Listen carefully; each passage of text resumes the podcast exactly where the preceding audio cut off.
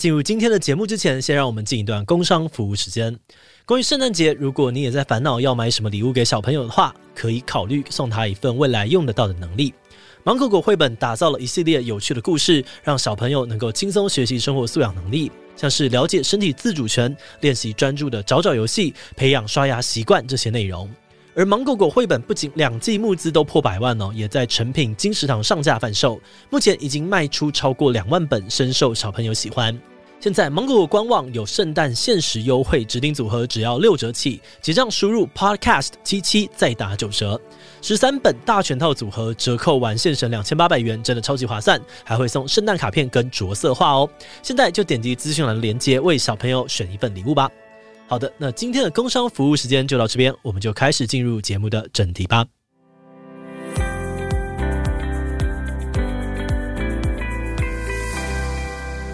Hello，大家好，我是志奇。那今天的强者我朋友系列，我们请到的是信聪大哥。哎、欸，志奇你好，大家好，大家好，好，谢谢谢谢。我觉得有些人可能不太清楚信聪大哥，所以我想说，可不可以请信聪大哥先跟就是我们的观众朋友介绍一下自己？好，这是我的荣幸哈。大家好，我是陈信聪。那我在公共电视已经是二十二年了，所以我算是公司的老贼。公司开台之后，我就马上进去。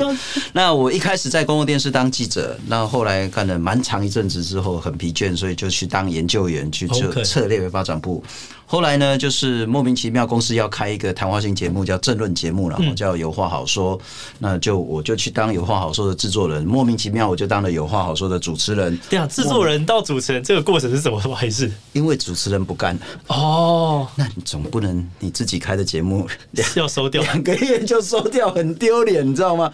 真的没人要干。嗯，可是因为会遇到很多的批评，或者是他的压力很大吗？我们第一次那个主持人叫史英，人本基金会的董事长。对，那我知道其实是政治压力很大很大的。是，那他自己就说我身体状况不大比较不好啊，我都给他说史英你自己每次都要学那个李涛要这样子。你说人家，所以他就说他左半边那个身体会有一点瘫痪的问题。我当然知道那是借口了，因为其实那时候政治压力是排山倒海。所以他两个多月他就不干了，啊，总不能说两个多月节目就倒掉了，多丢脸，你知道？嗯。然后这个也问，那个也问，没有人要干，那就只好自己上了。哦，而且制作人的确是会对很多事情很了解，是是是，有好处也有坏处了。嗯，好处比坏处多一点。OK，然后就干了十四年多，快十五年，然后现在就走开了，然后就。到这边来了，所以现在呢，要去我们的岛做一个新的网络节目，然后也会开 Podcast。OK，就是信聪奶奶吗？哎、欸，没有，没有，那个等一下再讲，那个很难哎、欸，我觉得你自欺欺欺真的很难哎、欸，真的，那个要做真的对，好厉害哦！我自己常常觉得哇，他们真的好强，因为我就是来来嘴炮的，你知道吗？所以小弟的一生就是这样子，很很像一个虫的一生那样。为什么是虫的一生？快结束了，不要这样啊！不要这样子，我就是能够请到信聪大家来，真是很开心。因为、欸、不过我说真的哦，其实第一个是很荣幸，第二个真的我自己非常开心。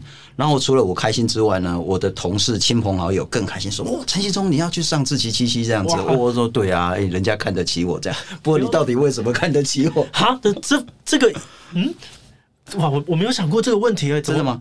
就是我没有想说你，你为什么会想找我嘞？因为我其实挺无聊的一个人呢、啊。因为节目很不错啊，然后我觉得。”对于团队来说也是很大的肯定，所以现在有一种就是好像互相在只要在在在捧对方，但是我我们就觉得哇，能够被一个这个有话好说这样子的节目，就是在在呃大哥你最后的时候就有有提到我们，然后呃觉得说想要做一个新媒体，我们就有一种啊，我们做了很久努力也被看到了的感觉。什么？拜托你们是我们典范呢？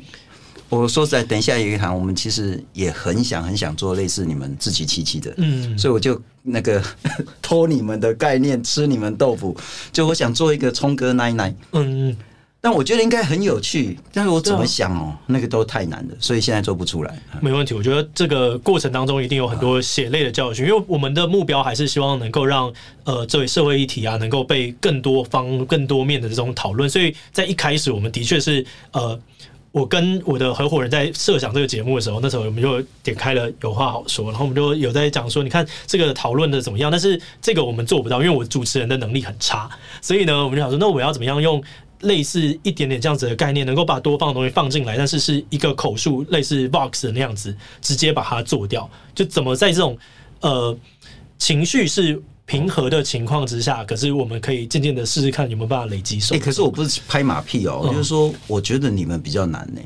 像有话好说，其实比较容易，就是说反正一个议题一定有正有反，嗯，然后有中立的啊，我只要两个找起来或三个找起来啊，你讲你讲你讲啊，你讲你讲你讲，一个小时就过去哦。可是你需要去整个 involve 到里面，你要作为一个最重要的一个诠释者，那个很难很难。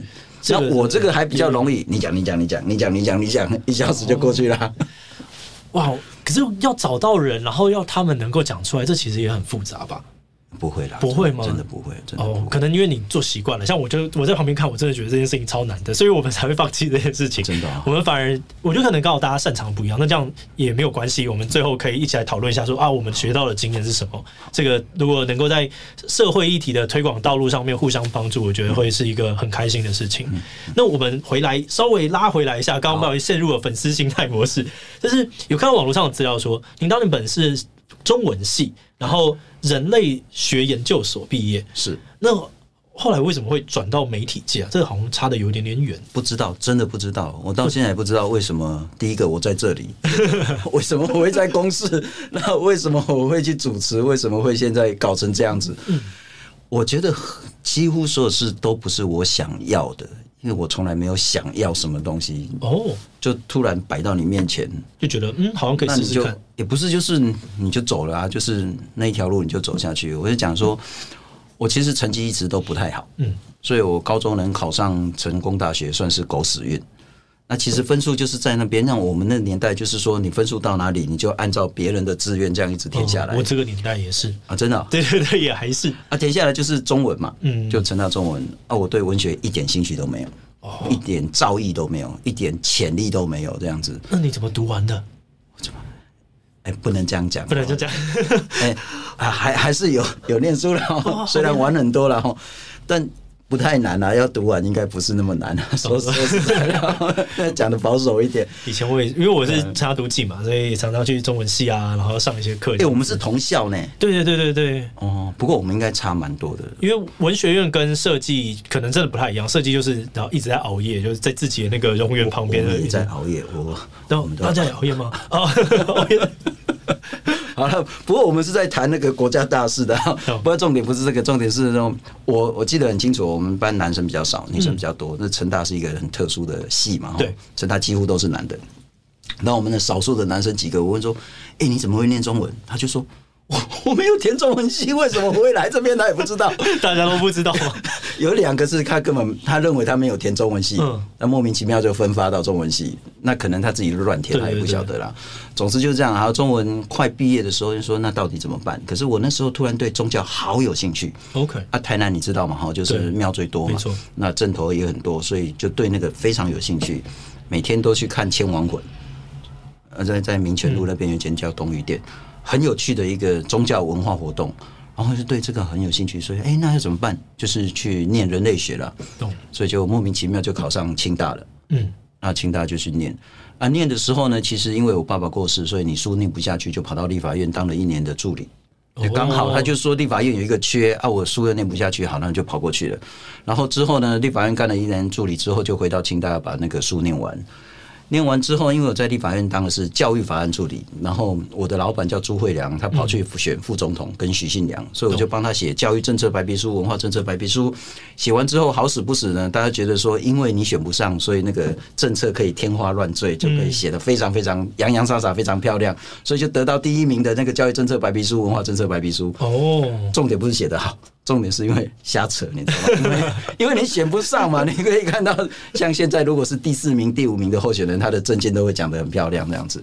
好了，那我想说，哦，文化政策、教育政策我都能写，我去当个老师应该不过分嘛，哈。而且我已经修了教育学分，所以我本来是要去当国文老师的。OK，我也去实习了，啊，我证也拿到了。然后呢，我就想，然后我就去考一个在那时候叫台北县，嗯，现在叫新北市。的甘源国中是一个教改学校，嗯，结果呢，我想自视甚高，结果连初试都过不了，哇！人家一脚就把你太踢开啊，就心灰意冷。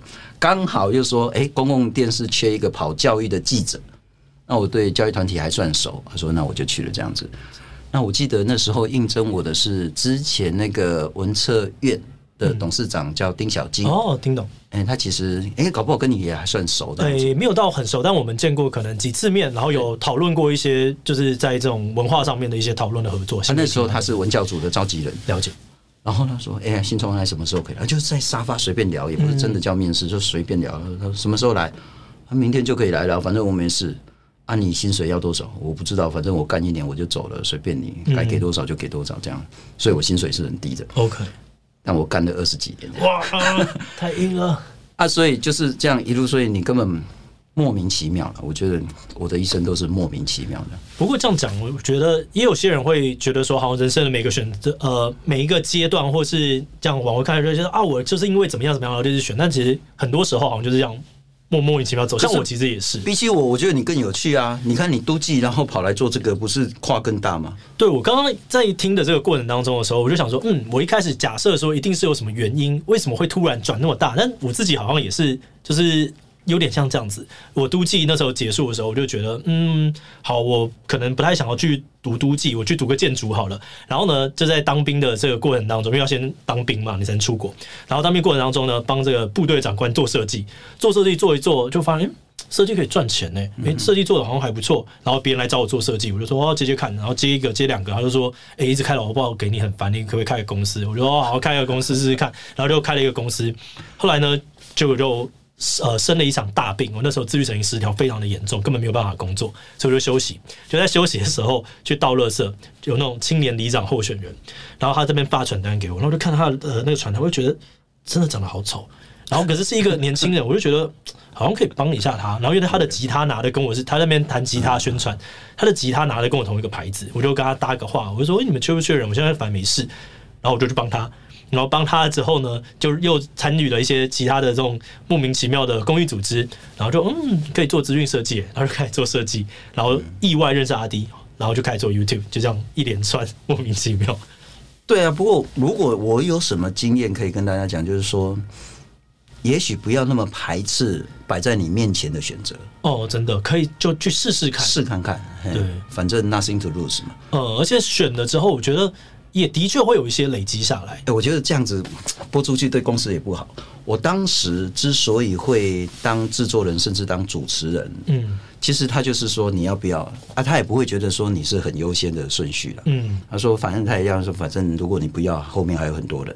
啊，我的心态就是说啊，我那么菜啊，然后我长得又不是很好看啊，你既然找我来当主持人，你都唔惊我死啊？我惊你别忘。你知道我那时候心态是这样子啊啊！你都不怕了，我在怕什么？的确，因为那个东西成败是要整个公共实验室负责嘛。嗯，那我当然就是学个经验。所以我觉得，如果我有什么东西可以跟大家谈，就是说不要那么排斥摆在你面前的选择，不要也不要限制自己。有的时候真的是你自己就框限了你自己的范围，但你其实很容易就走出去那个。试看看啊，不会损失什么，对，哦，都是好事。那时候就是因为这个心态，觉得没关系啊，所以就做了有话好说这么硬的一个节目嘛。这个节目真的偏对一般男人来讲，我觉得偏硬，无聊。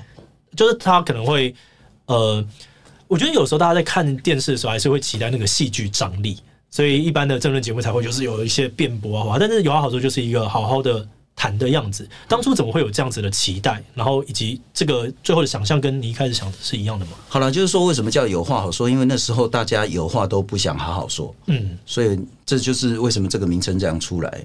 就那时候就是吵架，对。那我们十五，如果大家想到十五年前那个气氛，其实那个政治对立到现在还是很严重。所以就吵吵吵吵吵。可是我一直的想法到现在都是这样：我们对于一个冲突性的议题。你先知道它发生什么事，嗯，了解来龙去脉，然后之后呢，听听对方在讲什么。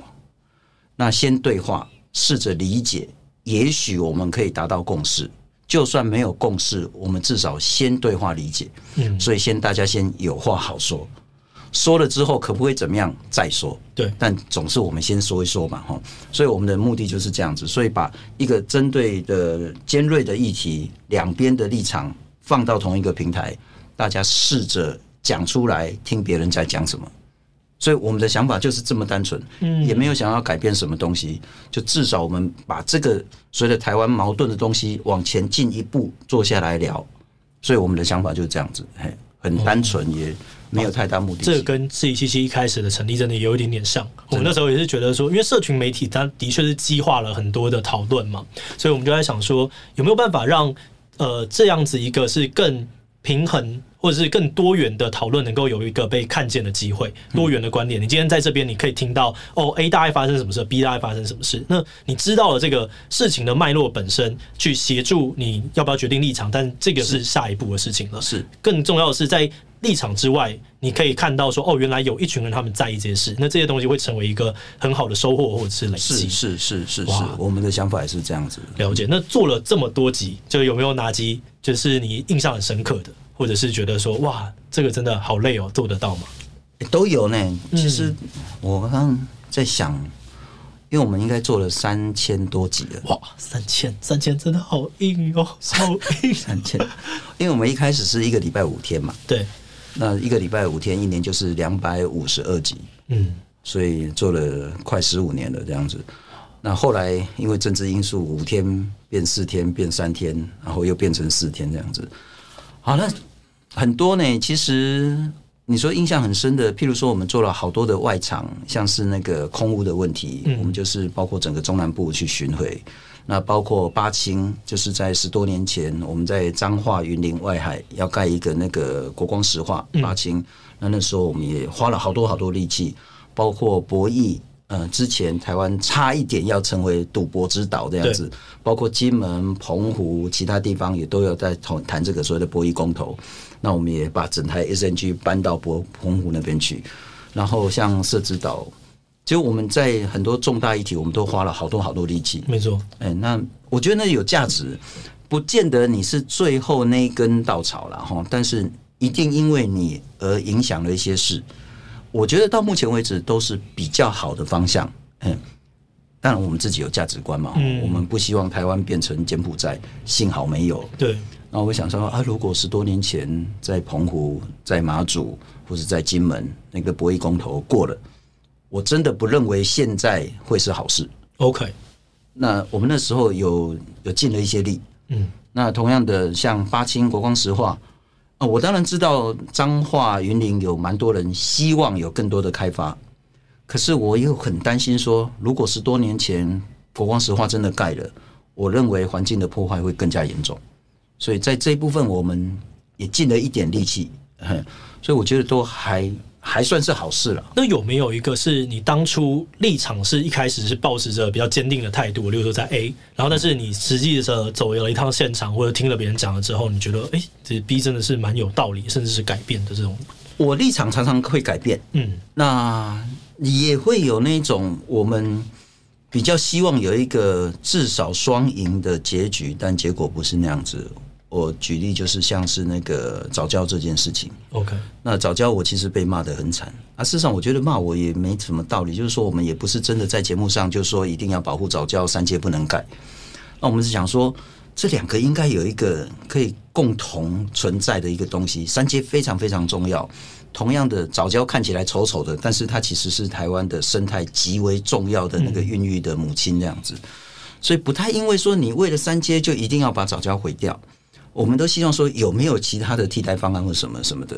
那当然最后那个三阶还是在原本的地方盖嘛，哈。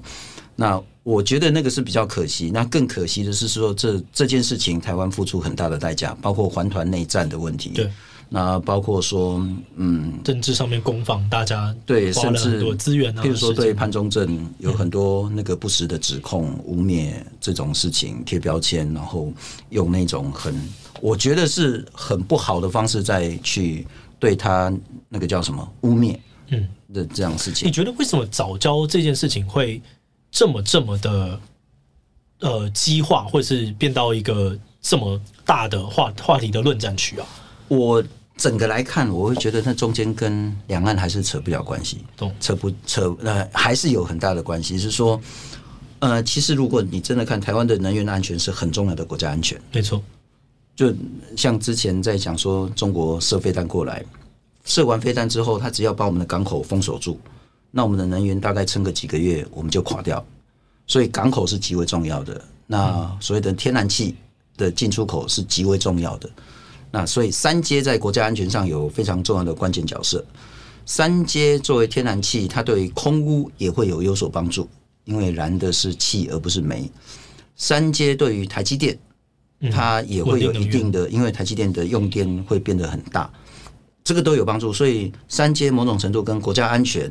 跟台湾的那种民主能否捍卫是有一定的关联性，这个我完全理解。那所以，当为了我们满足这个大的一个想象需求的时候，我们会很想要把早教踢开。那这个是我们很在意，说，难道不可以好好先了解一下早教的重要性，然后我们再寻找这中间有没有可能沟通的东西？这样子，嗯，不容易，真的不容易啊。如果有的时候就是真的没有，那你会觉得？该怎么处理？我不知道哎、欸，我到现在还认为没有到真的没有，嗯，都还有那个可能性。对，我真的不认为说其他毫无替代方案可言。了解，不管是说你再离岸远一点，不管是说你用其他接驳的方式，不管你是在台中港乃至于在台北港，不管其他的东西，我我觉得总有那个，就是说我们要为了这件事多付出一些什么。那你要不要多付代价？这样子，就是这个价值在这个天平的两端在比的时候，看你到底想不想而已。对对对对对，理解。哇，那很硬哦，我觉得很硬啊，因为我们我们自己也做很多议题嘛，我们常常其实，在很多的题目上面，我们在选题的会议，我们每个礼拜一会选题，然后我们会就想想这个东西。引导我们没有办法做，或者是好，我们还是要做吧。那我们就花很多时间去研究吧。那呃，但是我们常常在这个过程当中，我们就看啊，有话好说做了，我们来，来看一下。然后我很好奇，就是有话好说是怎么样选主题跟找来宾的？你们的价值选择大概长什么样子？我们因为其实十多年了啦，哈，所以很多题目我们已经谈了很多很多次。那我想你们应该也是这样，就是说大概就是一个团队会有一个共识。嗯就是都会有一两个人讲说，我们可以谈什么，我们可以谈什么。然后就会想说啊，这个不好谈啊，谈这个之前谈过了啊，啊，这个无聊，这硬词啊，啊，谈这个要干嘛？这个有任何意义吗？对不对？没有错，就内部就会开始吵。那我觉得那是非常非常好的讨论对话。对，有的时候会有 A 说这个东西，我觉得大概是这个样子，巴拉巴拉，但是我没有什么观点，我不知道可以讲什么。然后 B 就哦，那我觉得我可以看到一个观点很好，然后就 A 加 B 凑起来就变成一个 C。然后那这样我们可以做了。那这就是你的好处，或是我的好处，就是说，当呃制作人又是主持人，嗯，因为最后是他要出来扛。哦，所以他必须要拍板，所以那个讨论就一定要有效率，一定要有结论。所以像我们几乎都是每天早上十一点开会决定，然后吵吵吵吵到一点，然后我就一定要跳出来。好啦，一点啦，怎么办？一定要挑一个出来这样子。哇，所以是当天哦，对耶，我们大部分都是当天。那因为我们都是跟着新闻时事走，而且我们都做 live，嗯，那所以你们会比较辛苦，我们比较轻松，因为 live 做掉就做掉了，乱谈也就只能。而且可能有的时候你是是别人讲的。这样子，对对对，红黑你讲，你高我不知道，是你想的，对啊，所以我们大概是这样。那不过我们当然还是会有一定的价值观呐，不可能虚无缥缈嘛，哦，所以还是站在台湾、站在民主、站在比较环境优先的这个角度来谈。理解。你呃，这个团队大概多大？有话好说。六个，六个，哦，六个。所以大概分工长怎么样子呢？呃，我就制作人、主持人嘛，对，然后后来我们有一个资深的制作人来加入了。然后大概是那个，现在我比较多的是让一个到一个半的人去做媒体的部分，那就包括上传啊、社群经营啊等等的，然后再来还有一个企划这样子。哇，那好强，这个分工很精炼呢。我们我们人超多的，我我刚刚在想说，那这个资深制作人跟你的制作人的工作有什么样的差异？他主要要做哪些事情？因为电视比较麻烦，电视在技术层面要花很多力气。对。所以我们在制播上就需要那个资深制作人去协调，因为我在那个荧光幕前，所以荧光幕后发生所有的事情都要他去处理，嗯、那个非常非常复杂。对，而且很多技术层面在。是是是，那所以需要跟导播的群，然后摄影，还有灯光，还有这些协调的事情。哦，因为当你像你现在在这边的时候，对，我们就是直接这样两个人 就开狂讲。对，那我们电视会还有发射的问题，对，所以它其实电视会变得很复杂。这也是为什么电视会打不赢网络，因为它的成本太高。所以像我们现在去外面拍的话，我们大概就是那个导演很可怜哦。导演兼摄影兼摄助兼灯光兼收音兼剪接，哇！一人俱兼司机，哇！我们一条龙作业，你就是那条龙。对对对对对对对。那更是，如果是电视台一次出去，可能十个人起跳。哦，嗯，所以就是，所以电视很难打得过赢网络。了解，而且在法规限制上面，的确电视真的也是比较多了。对对对，这个辛苦。嗯，那我好奇的另外一件事，因为。找来宾其实很关键嘛，因为等于你们节目有非常非常多的部分是放在来宾到底能不能够把这个话说好。是，那这来宾要呃怎么样去控他的内容，或者是你们其实就没有控吗？我们没控，完完全没有控。我记得好几次有的来宾说：“哎、欸，信聪啊，按、啊、你的脚本也给我看一下，到现在都没脚本。”我说：“哈，就没有了，这样子，从来没脚本过。”哇，啊，没脚本过怎么弄？按我们找你来就知道你的专业啊，所以你就讲你的专业就好了。你就讲你知道的，然后我负责吧。你除了不能骂三字经之外，你爱讲什么都可以讲啊。哇！可是主这刚刚大哥你说主持的功力没有很，我觉得如果你没有脚本的话，这主持很难呢。这到底要怎么练？不用啦，其实这就是聊天嘛。你就是，但你当然会有几个主轴嘛，就是说，譬如说早教，你到底想谈的是什么？是说现在的生态也好，或者是说到底那个三阶怎么盖、怎么施工，它的工法是什么，会破破坏怎么样的情形，或是台湾人就大概会有三四个方向出来。嗯，那你抓住那个方向就好了。那其他就是，哎，讲不好听，我觉得这不要学，难告修嘎，就是它一定是很大的冲突。OK，所以你就是锁定那个主题冲突性，让两边可以畅所欲言，我觉得这样就 OK 了。好。那你就是卡关刷跨被修他啦。我们一直想要好好发展一个访谈节目，然后我们就一直找不到一个，例如说书或者是什么样的东西来来学习如何当好一个主持人。因为我们觉得这个有一个很大的关键是在我身上。你觉得如果我要进步的话，我应该要去读什么样的书，或者是看哪几个节目？你觉得你就要好好观察他们，你会学到很多。我看过，我觉得有两个东西。很好，对我印象非常非常深。一个是真实的 BBC 的 Hard Talk，OK，Hard Talk，Hard Talk 是真的是典范。那如果大家看的话，其实 Hard Talk 其实这几年也是都一直非常尖锐。但对台湾来讲，我印象最深就是 Hard Talk 主持人去访问马英九那一段。哦，这个我马英九，我觉得我可能看过，但我不知道是就是你在讲的这个。被攻得体无完肤这样子。哇，那他也不是咄咄逼人，他也不是很没礼貌，他就是。问题很精简，然后很狠，懂，然后就戳到那个。不过我觉得对马英九不公平，嗯，是说因为台湾的两岸问题真的是非常复杂，对，所以什么叫做现状？什么叫中华民国宪法？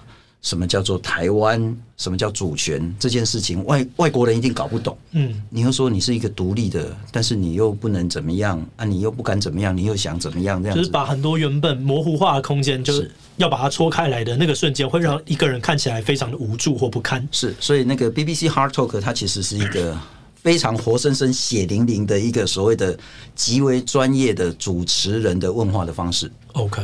但是那个是 PK 啦，哈，就是主持人对于一个专业的来宾这样子啊。另外一个就是影集，就是那个 Newsroom，就是美国的一个影集。对啊，我觉得那个就非常非常好看。好，嗯，那我不知道，对对，那个其实是很好看的东西。我刚在想 Hard Talk 的时候，我脑中想到另外一个问题是：那这样子这个节目为什么大家还愿意上？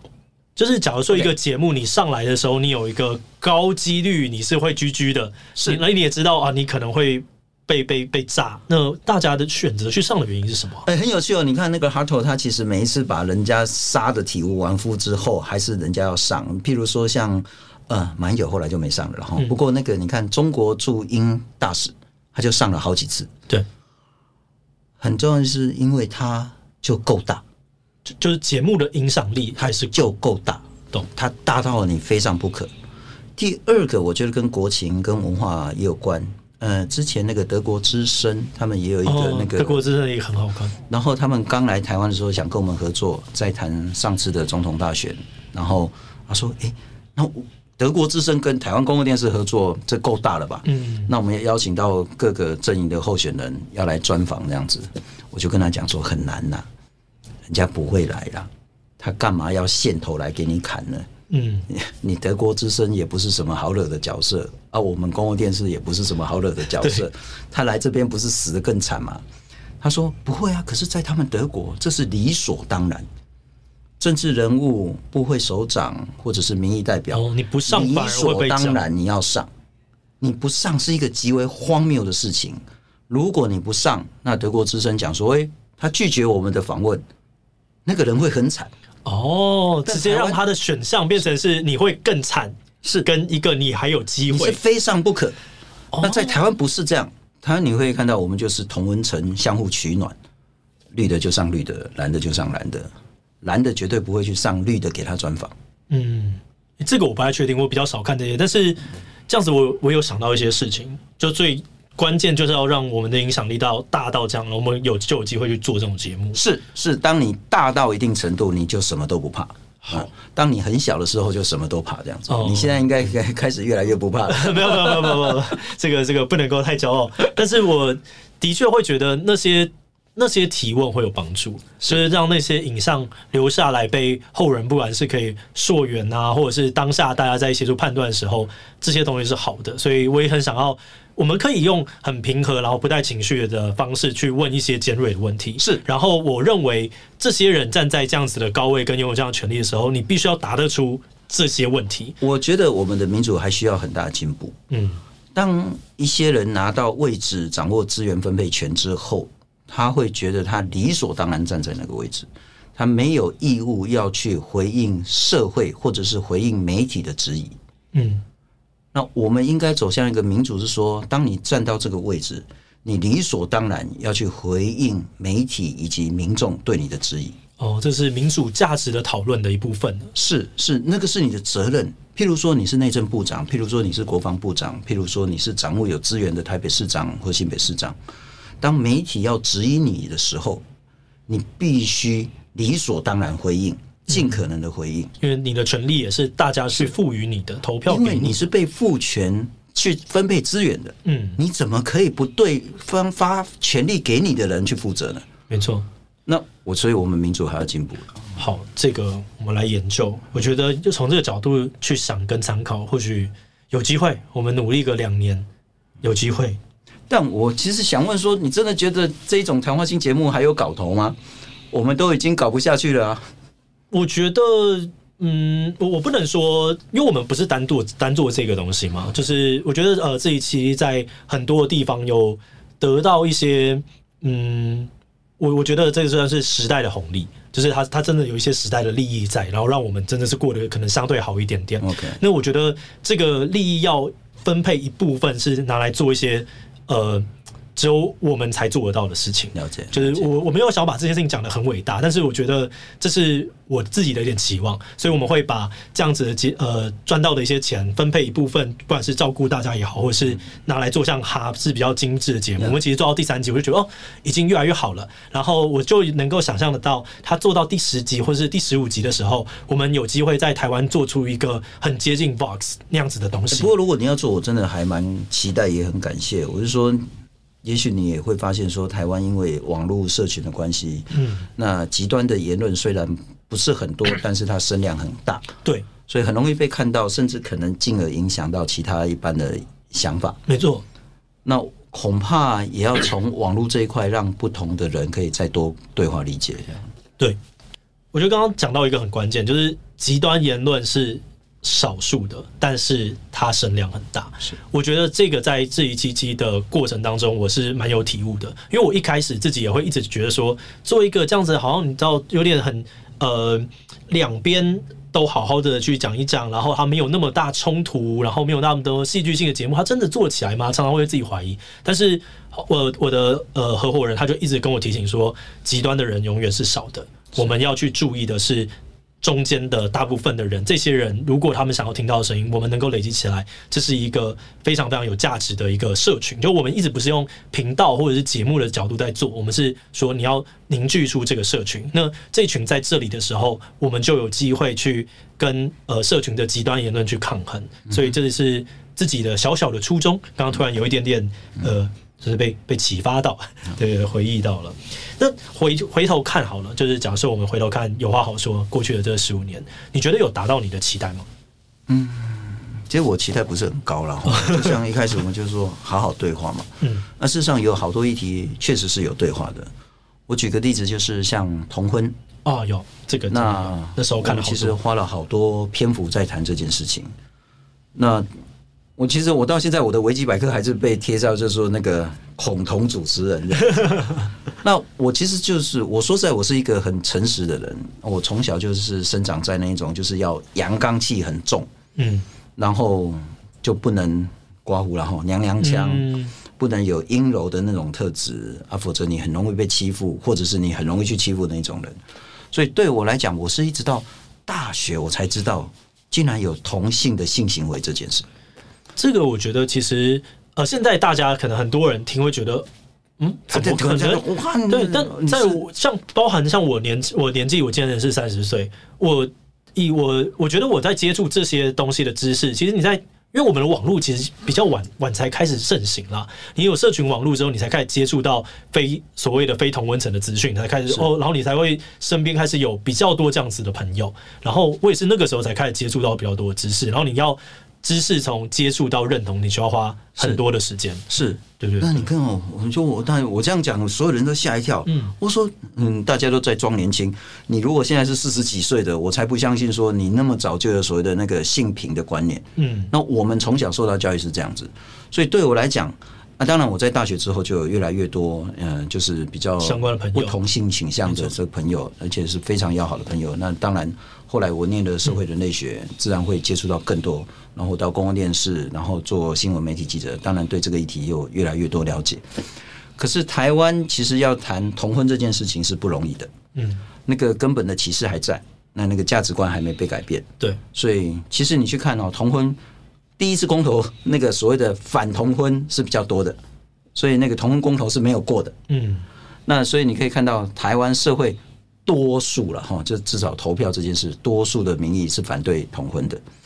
那我们说实在，在根本的价值观是认为说，如果两个人相爱，怎么会因为他的性别认同或是性别而会受到歧视或压迫？这件事情就人权来讲，就平等权来讲，是无法被理解接受。嗯，所以我们想要谈这件，就花了好多好多好多力气来谈。那确实社会因为这样有一些对话，那因为这样子的对话也有一些进步跟改变。那我觉得那是一个好事，非常好的事情。所以我想到了有一个这个，我突然忘记名称了，就是反而他在讨论说你的。人人类的认知是怎么被建构的？就是他在提的说，这个认知的理论呢，其实是从呃平衡到不平衡到平衡，然后我们会有透过很多图示的过程当中去改进的。我觉得整个公投包含我们在节目做的事情，就是协助大家去建构这个认知的。从平衡了，你一开始你会有个既定的社会印象里面跑出来，然后你开始变到不平衡的时候，这个时候我们要怎么样去度过它？我给你一个很冲击的概念，你是不会接受的，因为人是喜欢。稳定的动物，但是如果你到了不平衡，你真的接到一个概念，怎么样回到一个新的平衡？你有可能有些人选择回去，但也有可能有一些小小的阶梯协助你到另外一个位置。那这些好好的讨论，它有的东西可能看起来很冲突，有的东西看起来可能你现在回去看会觉得很疑惑，但其实它都是在这个认知调整当中很重要的材料。是，是，那你譬如说我们之前谈博弈也是这样，对。就还是很很多人希望说经济可以好一点，那地方可以繁荣一点，嗯、这个没错，这也是人性。那可是我们因为这样子的对话，让大家去了解说，所谓的经济繁荣不必然是只有博弈那条路。那博弈当然也是一条路。那到底我们该如何去理解所谓的现在的博弈发展是什么样？所以我觉得我们往往因为呃不熟悉，甚至是因为陌生而产生敌对的想法。可是当摊开来，然后两边一起对话，你就觉得其实你不是那么恶劣，嗯啊，我的想法也不是这么的美好，所以彼此慢慢的会修正对方的一些想法，然后慢慢的我我们应该会走出一条路了。所以包括博弈也好，包括环境也好，包括刚刚我们谈到说像同婚这件事情也好，譬如说合适也是这样。嗯，如果大家还记得，我们把时间放到十多年前，挺和的是远远大过反和的。但这十多年来，我们一直在讨论，一直在讨论，所以慢慢大家也许对于所谓的能源这件事就有不同的想法。嗯，而且是重新的理解，就包含了过去觉得能源呃就是诶随手可得，到现在我们还会去思考哦，能源原来是有韧性的条件的哦，原来能源它从电到我们这过程中，其实要发生很多事情，我们要怎么把每一个环节都顾好？但我也没有说我们现在就是一定是正确对的。嗯。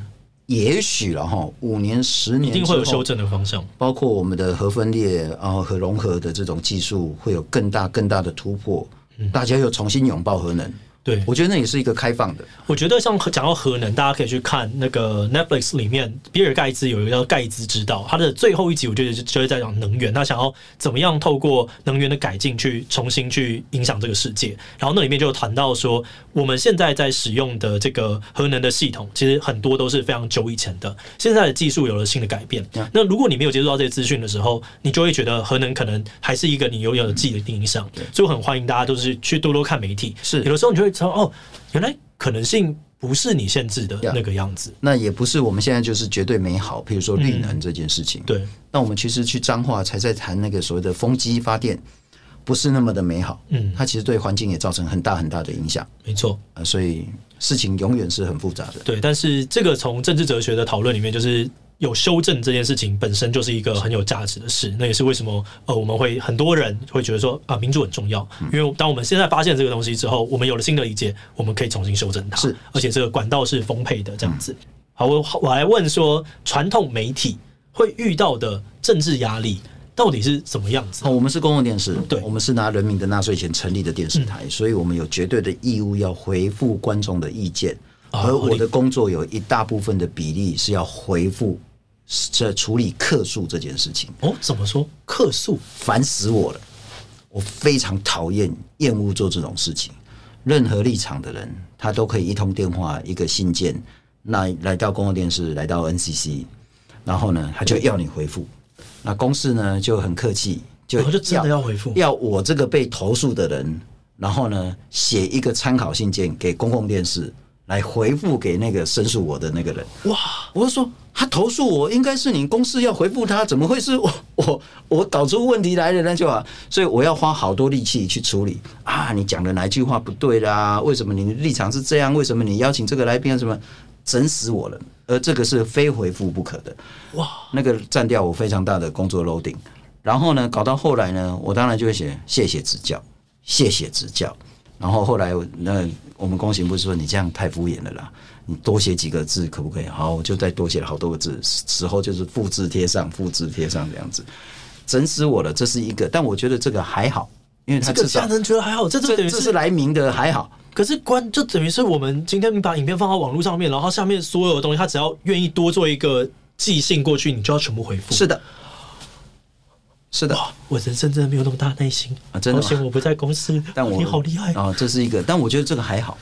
嗯，那我我都说开玩笑哈，我们创下了中华民国有史以来那个价值最高的谈话性节目，四亿五千万。OK，因为应该十多年前国民党执政的时候，那个时候公共电视一年的那个预算是九亿嘛，嗯，所以他冻结一半，四亿五千万。然后就是那时候的那个国民党立院党团，他们讲说有话说停掉，是以五千万还给你。哇哦，这样有这种事情，那这算不算政治压力？这个蛮政治压力，这蛮政治压力。哇，我没有想过会有像这样子的事情发生诶。哇，那因为我们算是。电视台，我是说，大家以前以为那个电视影响力很大，事实上以前也真的是这样子了哈，所以他就会极其所能的把这个呃重要媒体占为己有。如果不能占为己有，至少不能他有，嗯，就削减他的影响力。是的，那我好奇，就是在换党了之后，这种事情应该也会发生，因为同样的，因为他的逻辑没有变嘛，就是他是不是一个，还是随着社群的影响力更大了之后，所以他就觉得嗯还好。我我应该这样讲，嗯，就算是国民党执政的时候，那只黑手也不会直接伸到我这里来。OK，就是用那种旁敲侧击，然后用威胁，然后话传来传去，传到你耳朵。那好是好在，因为公共电视整个新闻部是一个坚守制作人制，制作人说了算。你新闻部经理或总经理了不起，就把这个制作人换掉。嗯，但你经理跟总经理，你是不得去干预这个制作人，说你谁可以找，谁不能找，只能谈什么，不能谈什么。嗯，那这部分我们做的很彻底，所以这是一件好事。所以绝大部分的压力都来，都到总经理，甚至到新闻部经理，就没办法再下来这样子。所以我说有也有啊，没有其实也对。然后，但是就算是国民党执政的时候，其实他也不会直接干涉到我们内容。他出了一个剑招了哈，就是说要查账。我说查账天经地义嘛哈。嗯。但为什么公共电视算一算，至少二三十个新闻，至少二三十个节目，啊，你只查我这个？啊，我也没有说什么贪污或是报假账或者什么的那个东西把柄让你抓到，你就莫名其妙要查我整年还是好几年的账？哦，那摆明就是政治追杀嘛！哈，我说查账没问题啊，那本来就是你要查，但请经过董事会的监事同意，因为这部分是监事的权利嘛。嗯，那不能说单一几个董事就说要查就查这样子啊，所以后来也不了了之啊，这样。懂。所以大概就是用这一种其他的方式来让你感受到压力，而不会是直接说怎样怎样怎样怎样怎样。所以大概就是这样。那民进党上来之后有。确实有好一点，那你可以说是民进，我我我也真的认为，也许民进党对媒体没有那么赤裸裸的想要怎么样，那也许也是因为因为公共电视也真的没那么大的影响力，或我们这节目也不是那么重要，也许也因为他自己有其他他发挥影响力的管道，他不是很 care 你这一块，也许也是因为网络社群媒体的上来，那你影响力又更薄弱。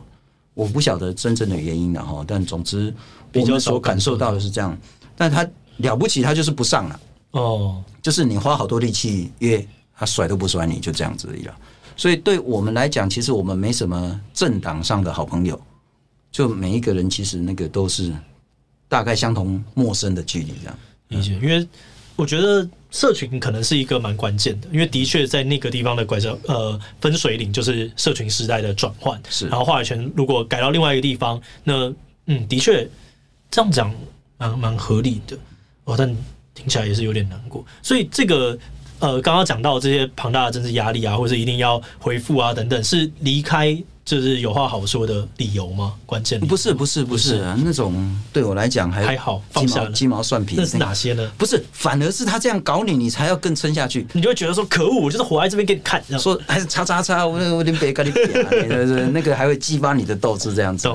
但离开倒不是因为那个啦，这个就我觉得最大的关键还是说，你会觉得呃，第一个做了十多年，真的很累。嗯，第二个，你确实也很想改变，也做了一些尝试，但显然没达到你的预期。了解。然后再来就是说，似乎你很清楚感受到这个节目不会因为你继续做下去而变得更好。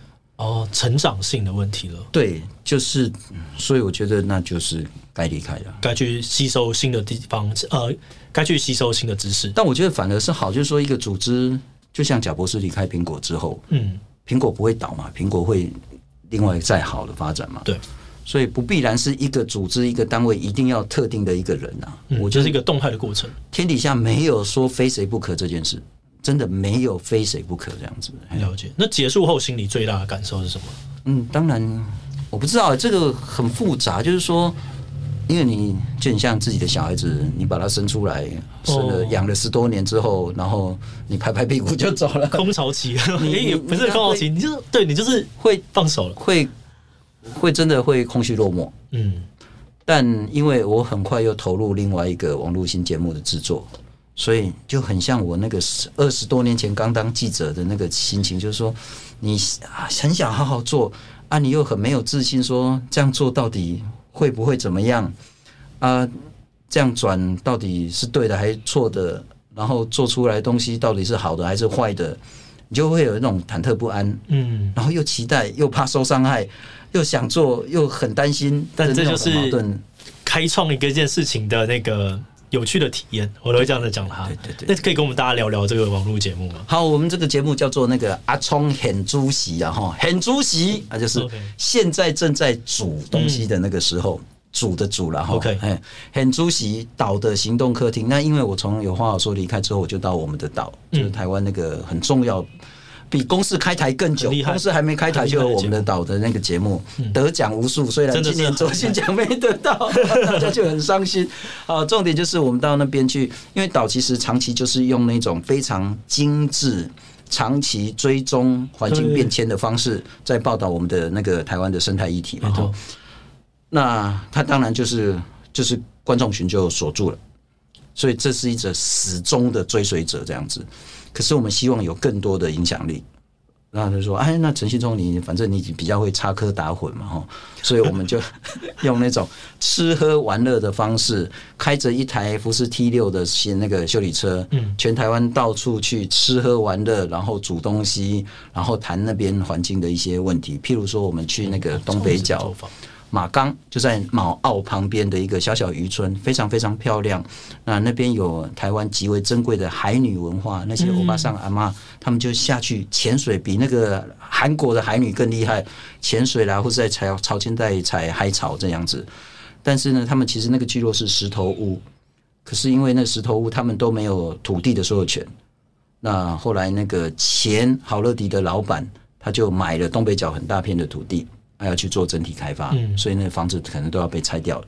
所以我们就是吃喝玩乐，吃卤鲍鱼、海鲜面，吃海菜，然后喝咖啡，吃那个所谓的海味粽，嗯，来去谈石头屋应该要被保存下来，这样子，就是用吃喝玩乐找到一个切角，然后去让我们的导员们想要记录的这些生态议题有一个更算是好入门的门槛。哎，对对对对对对对，这样子一个节目大概有多久？三十分钟，三十分钟。哦，然后它的播出平台会在哪边？就在岛的 YouTube，岛的 YouTube。哦，三十分钟，我觉得在这个时间点做这个节目是有机会的。就如果是在呃几年前的话，我会觉得哦，这太长了。但是最近我觉得有一个很有趣的现象是，YouTube 的呃这个装置观看的成长率，电视已经超越手机了。就是因为智慧型电视在起来.所以其实过去那个大家围在客厅里面一起看电视的这个东西，有一点点在跑出来。然后对于画质啊，从一零八零到四 K 的这个需求，也随着 Netflix 啊、YouTube 这些东西在跑起来。哎、欸，所以我们要做四 K 吗？我们拍是拍四 K，但是我们上传不会用到那么高。我会有点建议你们可以试试看，就是对，对对，我觉得可以。呃，这个因为四 K 它当然在。执行上面是有它的难处的啦，但如果能够克服，我其实会建议，就以我们自己的节目，我们现在也正在讨论，然后要开始调整成四 K。嗯，对对对，因为我们就想要应应这个装置成长的需求，然后再搭上去一波这样子。谢谢谢谢谢谢，对对对，都可以一起讨论。我觉得我对于这种呃研究一个新节目要怎么样成成型，我觉得我自己也有点小兴趣。对啊，那我们其实我就想说啊，这种 gay 嘛，就是本来导也没有这种插科打诨、搞笑的东西，对啊，有总是要有点好玩的。啊，我说失败的，第一个我不认为会失败了。哦、嗯，我多一个人就是一个人呢、欸，就是说导现在大家在那个 YouTube 订阅大概是快二十万，OK，啊，我多一百个人订阅，那也就是多那一百个啦，那就很好啦，啊、所以不会有失败这件事。但就算没有说很轰轰烈烈的成功，我觉得是一种新的尝试。嗯，永远要给尝试鼓励跟正向，因为也没有多一毛预算，也没有多一个人啊。我们就是用原本的预算跟人力，就多我这这一个人进去而已啊。所以我们没有什么付出太多的成本啊。我好奇，像这样子导一集啊，就是制作成本大概是会抓到多少啊？这个其实成本很低很低，因为都吃原本的预算，就是原本的人就是义务多做的，懂？所以不用再多花一毛钱。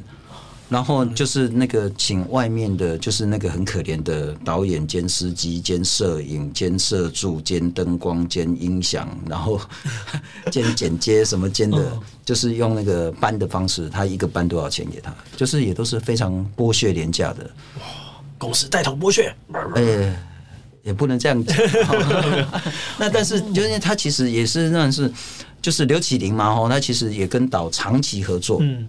那其实他也这一次也入围很多卓心奖这样子，所以他也是带着所谓的那个为环境尽一份力的这种心态来去做这样，所以我们没有因为这样付出太大的成本。如果是这样，就不需要说太计较说啊，你没有达到什么样的目的，所以你就怎么样失败这样。所以我们反而比较乐观一点哦。但我真的不认为会失败啦。我觉得，我觉得其实失败这件事情的定义就是看你怎么定义。是对，例如说我们做了。呃，我们前阵子想说，哎，我们来把我们的东西变成国际的英文的东西，就这样去好了。他在很多人的角度里面看，说，嗯，他失败了，因为我们就把它停掉了。但是我从过程当中，我就得到了很多宝贵的经验。我就啊，嗯，这个东西是怎么样怎么样，所以我一开始要怎么做？那我现在在做第二个新的国际的尝试，我就觉得，嗯，我比第一次会做了。所以严格来说，它其实没有什么失败，而且停掉也不叫失败啊。你至少你做了好几集出来了。对啊，那些东西，啊，那个不就成功了吗？而且那些东西的尝试跟养分，真的会。呃，在未来的某一天，你突然就，嗯，我我以前做过这件事情，你就拿出来用了，它只是被放在百宝袋里面。是是，我的想法也是这样说，你现在做的任何事情都不会白白浪费掉，嗯，它都是一个积累啊。对，但后来我又更豁达讲说，不需要那么功利，说我做这件事以后一定用得到。哦，我做这件事本身的过程就是让我很享受，就是体验本身即存在。对，就是人人来自，呃，我觉得这个这个心态有点跟。为的接近，就是别人会问说：“哎，张晴，你好像就是怎么每天看起来都平平静平静的，要被骂还是怎么样？”我说：“嗯，就是对我来说，我人生没有一定在追求快乐这件事情，一定要追求获得什么事，就是啊，我的失去，我的悲伤，也是我来体验的一部分。我就在跟这个情绪的状态相处。我譬如说，昨天哎，刚好也是那个成大，嗯、我是八五级，他是八七级，他是那个环工系的学妹。”然后他现在在德国念地理的硕士，嗯，然后说他想要来采访我，有关于说疫情跟媒体的关系。哦，好特别，很好啊，嗯，对啊，很好的啊，那我能帮就帮这样子啊。就昨天聊了好久，还请他吃一顿饭。我从来不会觉得说我接受他的访问，也许对我以后有任何的帮助。嗯，我说啊，对啊，啊，自己的同校的学妹啊，好像我可以帮到他忙啊，他刚好找到我。那就来啊，反正我昨天晚上也没事啊。对，就只要在物理的限制下面是可以的哦。好啊，我可以帮一下。我我不会因为这样付出什么让我不舒服的东西。我觉得 OK，也没违反我什么样的坚持。Nothing to lose。对啊，那为什么不做呢？就是而且跟他聊，我又多了一个好朋友，那 真的是很好的事情啊。没错，所以你多做了那几集，那也许后面没有继续做。那怎么样做那几集还是很快乐啊？这个大概什么时候会上线？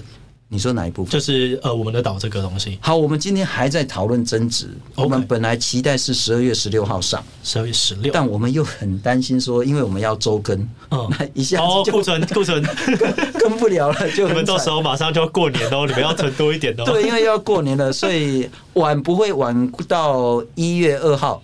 OK，那早可能是十二月十六。我觉得我们就反正就先把那个订阅的东西，就是先放出来，大家就是先去订阅，等着就好了。拜托拜托拜托拜托，不会不会。如果真的，如果没有太多人订阅的话，真的会拉惨，没这个面子。说你诚信忠来这边也不过这样子。没有没有没有，但是自己七七的影响力很低，跟你没有关系。拜托拜托拜托拜托，我我都认真，我都没有在客套，就就只是这样子而已。但希望呃，如果大家是有关注这种节目，因为我觉得在 YouTube 的分众时代，坦白讲，这个导流就是。就是没有大家想象中的那么呃那么直接啦，就我们只能说，哎、欸，我们把这个讯息丢出来。那如果你有看到，然后你刚好喜欢这个类型的，你可以过来看一看。拜托一下了，我拍谢差点翻桌了。拜托一下，那个阿聪很出席岛的行动客厅，在我们的岛的 YouTube。不，我其实更担心的一点是说，我这样乱搞，会不会把人家我们的岛二十年品牌给搞烂掉？这样子，我我其实因为我我其实内心是很忐忑。我我我觉得。不用这样想，就是我们的岛累积了这么久的事情，如果因为这样子就垮掉，那我觉得问题绝对不是在你身上，对对对，一定是一定是其他地方出了一些结构性或系统性的问题，所以我觉得不用这样想。不过，其实我我真正的希望是说，那个台湾真的有好多好多事情，希望大家一起来关心，一起去改变。譬如说，我们到那个那个哪里啊？那个呃，方院谈科牡蛎鹅啊，嗯。啊，那个真的减产的问题是让当地的人生计受到很大的冲击。嗯，啊，这个需要被面对解决。那譬如说，我们到那个汉堡汉堡村，他们那个囤土囤田的问题，把土那个把田地盖得越来越高，越来越高，然后淹水啊，甚至土壤这部分的问题，那需要地方政府跟中央政府出面来解决。就是我们现在还是日常生活发生很多很多很重要、非解决不可的问题，但通常因为媒体没报。所以这件问题就没办法被凸显。嗯，我觉得呃，很多人会觉得这个时代是资讯非常流通了，但其实这个时代资讯流通的程度比大家想象中的低很多。是是，对，这是一个很真实的的的困境。是，譬如说我刚刚讲马冈那是非常非常漂亮的地方，有去有空可以去，那个是打卡恋爱的圣地这样子。啊，但是那就是非常重要的聚落，就是石头屋。可是就只是因为要被开发，整个拆掉，我觉得真的非常可惜。但一定有双赢的方法。我说，如果是那个老板，他就保留这些石头屋，让它成为一个东北角的亮点。那不只是观光，不只是其他的文化，还有整个海女的文化保存，那都会是很好的事情啊。那个企业家他也可以留下好名声啊。嗯，只是现在我们还是用那种对撞的方式在处理。嗯，懂。希望我们的节目呢，哪天可以做到一些这样子的帮忙。我刚刚在听的时候，我就一直有一个觉得，呃，记者真的是很伟大的一个职业，因为像对我来说，这种已经能够到实地去研究，然后去记录这件事情的那个起头，是真的太难了。我们曾经也有想过要做这件事情，但我们就是呃。发现了自己的无力，所以就没有办法，我们只能做资讯的传递者。但是最前面、最前面的这群新闻工作者，就是真的帮时代留下了很多的事情。哎，没有人，你谦虚了。不过我也真的认同，记者真的很重要。嗯，他们好厉害哦！就像你刚刚前面讲的导演，哇，一条龙，他真的就是那一条龙，太厉害。可是我觉得天底下没有任何一个工作哈，像记者这样，就算你是三更半夜打电话给受访者，嗯，而那个受访者真的都还要回应你。哦，怎么说啊？这句话是什么意思？就譬如说你是跑行政院的，对，那行政院发言人的手机是不能关机的。哦，他如果是晚上一点两点，记者打电话给你，你就得回应他，因为他隔天要出出报。我所以我在说，没有一份工作是这样子，你想了解什么问题，人家就似乎有那个义务要回答你的问题。所以这个工作很有趣，嗯，非常有趣。那不过因为大环境不好，就是薪水实在太低啦，压力实在太大，特别是像即时新闻这一种的，即时新闻真的好辛苦，累到爆。所以大家很喜欢骂记者，其实我觉得记者真的很可怜。就是说，如果你一天被要求五条、十条新闻的话，你不用抄的，你不用取巧的方式，你如何达到长官的要求？嗯，所以那是整个大环境。那如果你期待他两天做一条好的东西，记者的地位就是不一样的。嗯，好，那最后。那个大哥有没有什么话要想跟大家说的？可以在这边正义宣传，或者是还是非常谢谢正义分享哈。没有没有没有，其实我真的是觉得，嗯，你为所谓的网红有一个比较好的定义跟建设性的功能哦，就是不是只有娱乐性这件事，娱乐很重要，嗯，那公司就少了娱乐这一块，嗯，公司太严肃了，我们一定要往娱乐那个方向前进学习，但。从娱乐这一部分，如果才可以发挥更多的，不管是资讯的传递、知识的传递，乃至于所谓的那个好的理解沟通，甚至于对社会有更进一步的影响，我觉得那是非常关键的。嗯，所以感谢感谢，不会不会，我也觉得，我觉得之后看看有任何的。需要帮忙的，因为如经营 YouTube 的这件事情，我觉得我算是有一点点知识或者有点经验。那很希望大家的节目都可以越来越好，然后一起在这个社会议题的讨论上面一起努力，因为这条路真的蛮辛苦的。嗯，对。好，那我们今天很谢谢，就是呃信通大哥来跟我们上节目。那希望大家会喜欢今天这一集，我们就下集再见。谢谢，拜。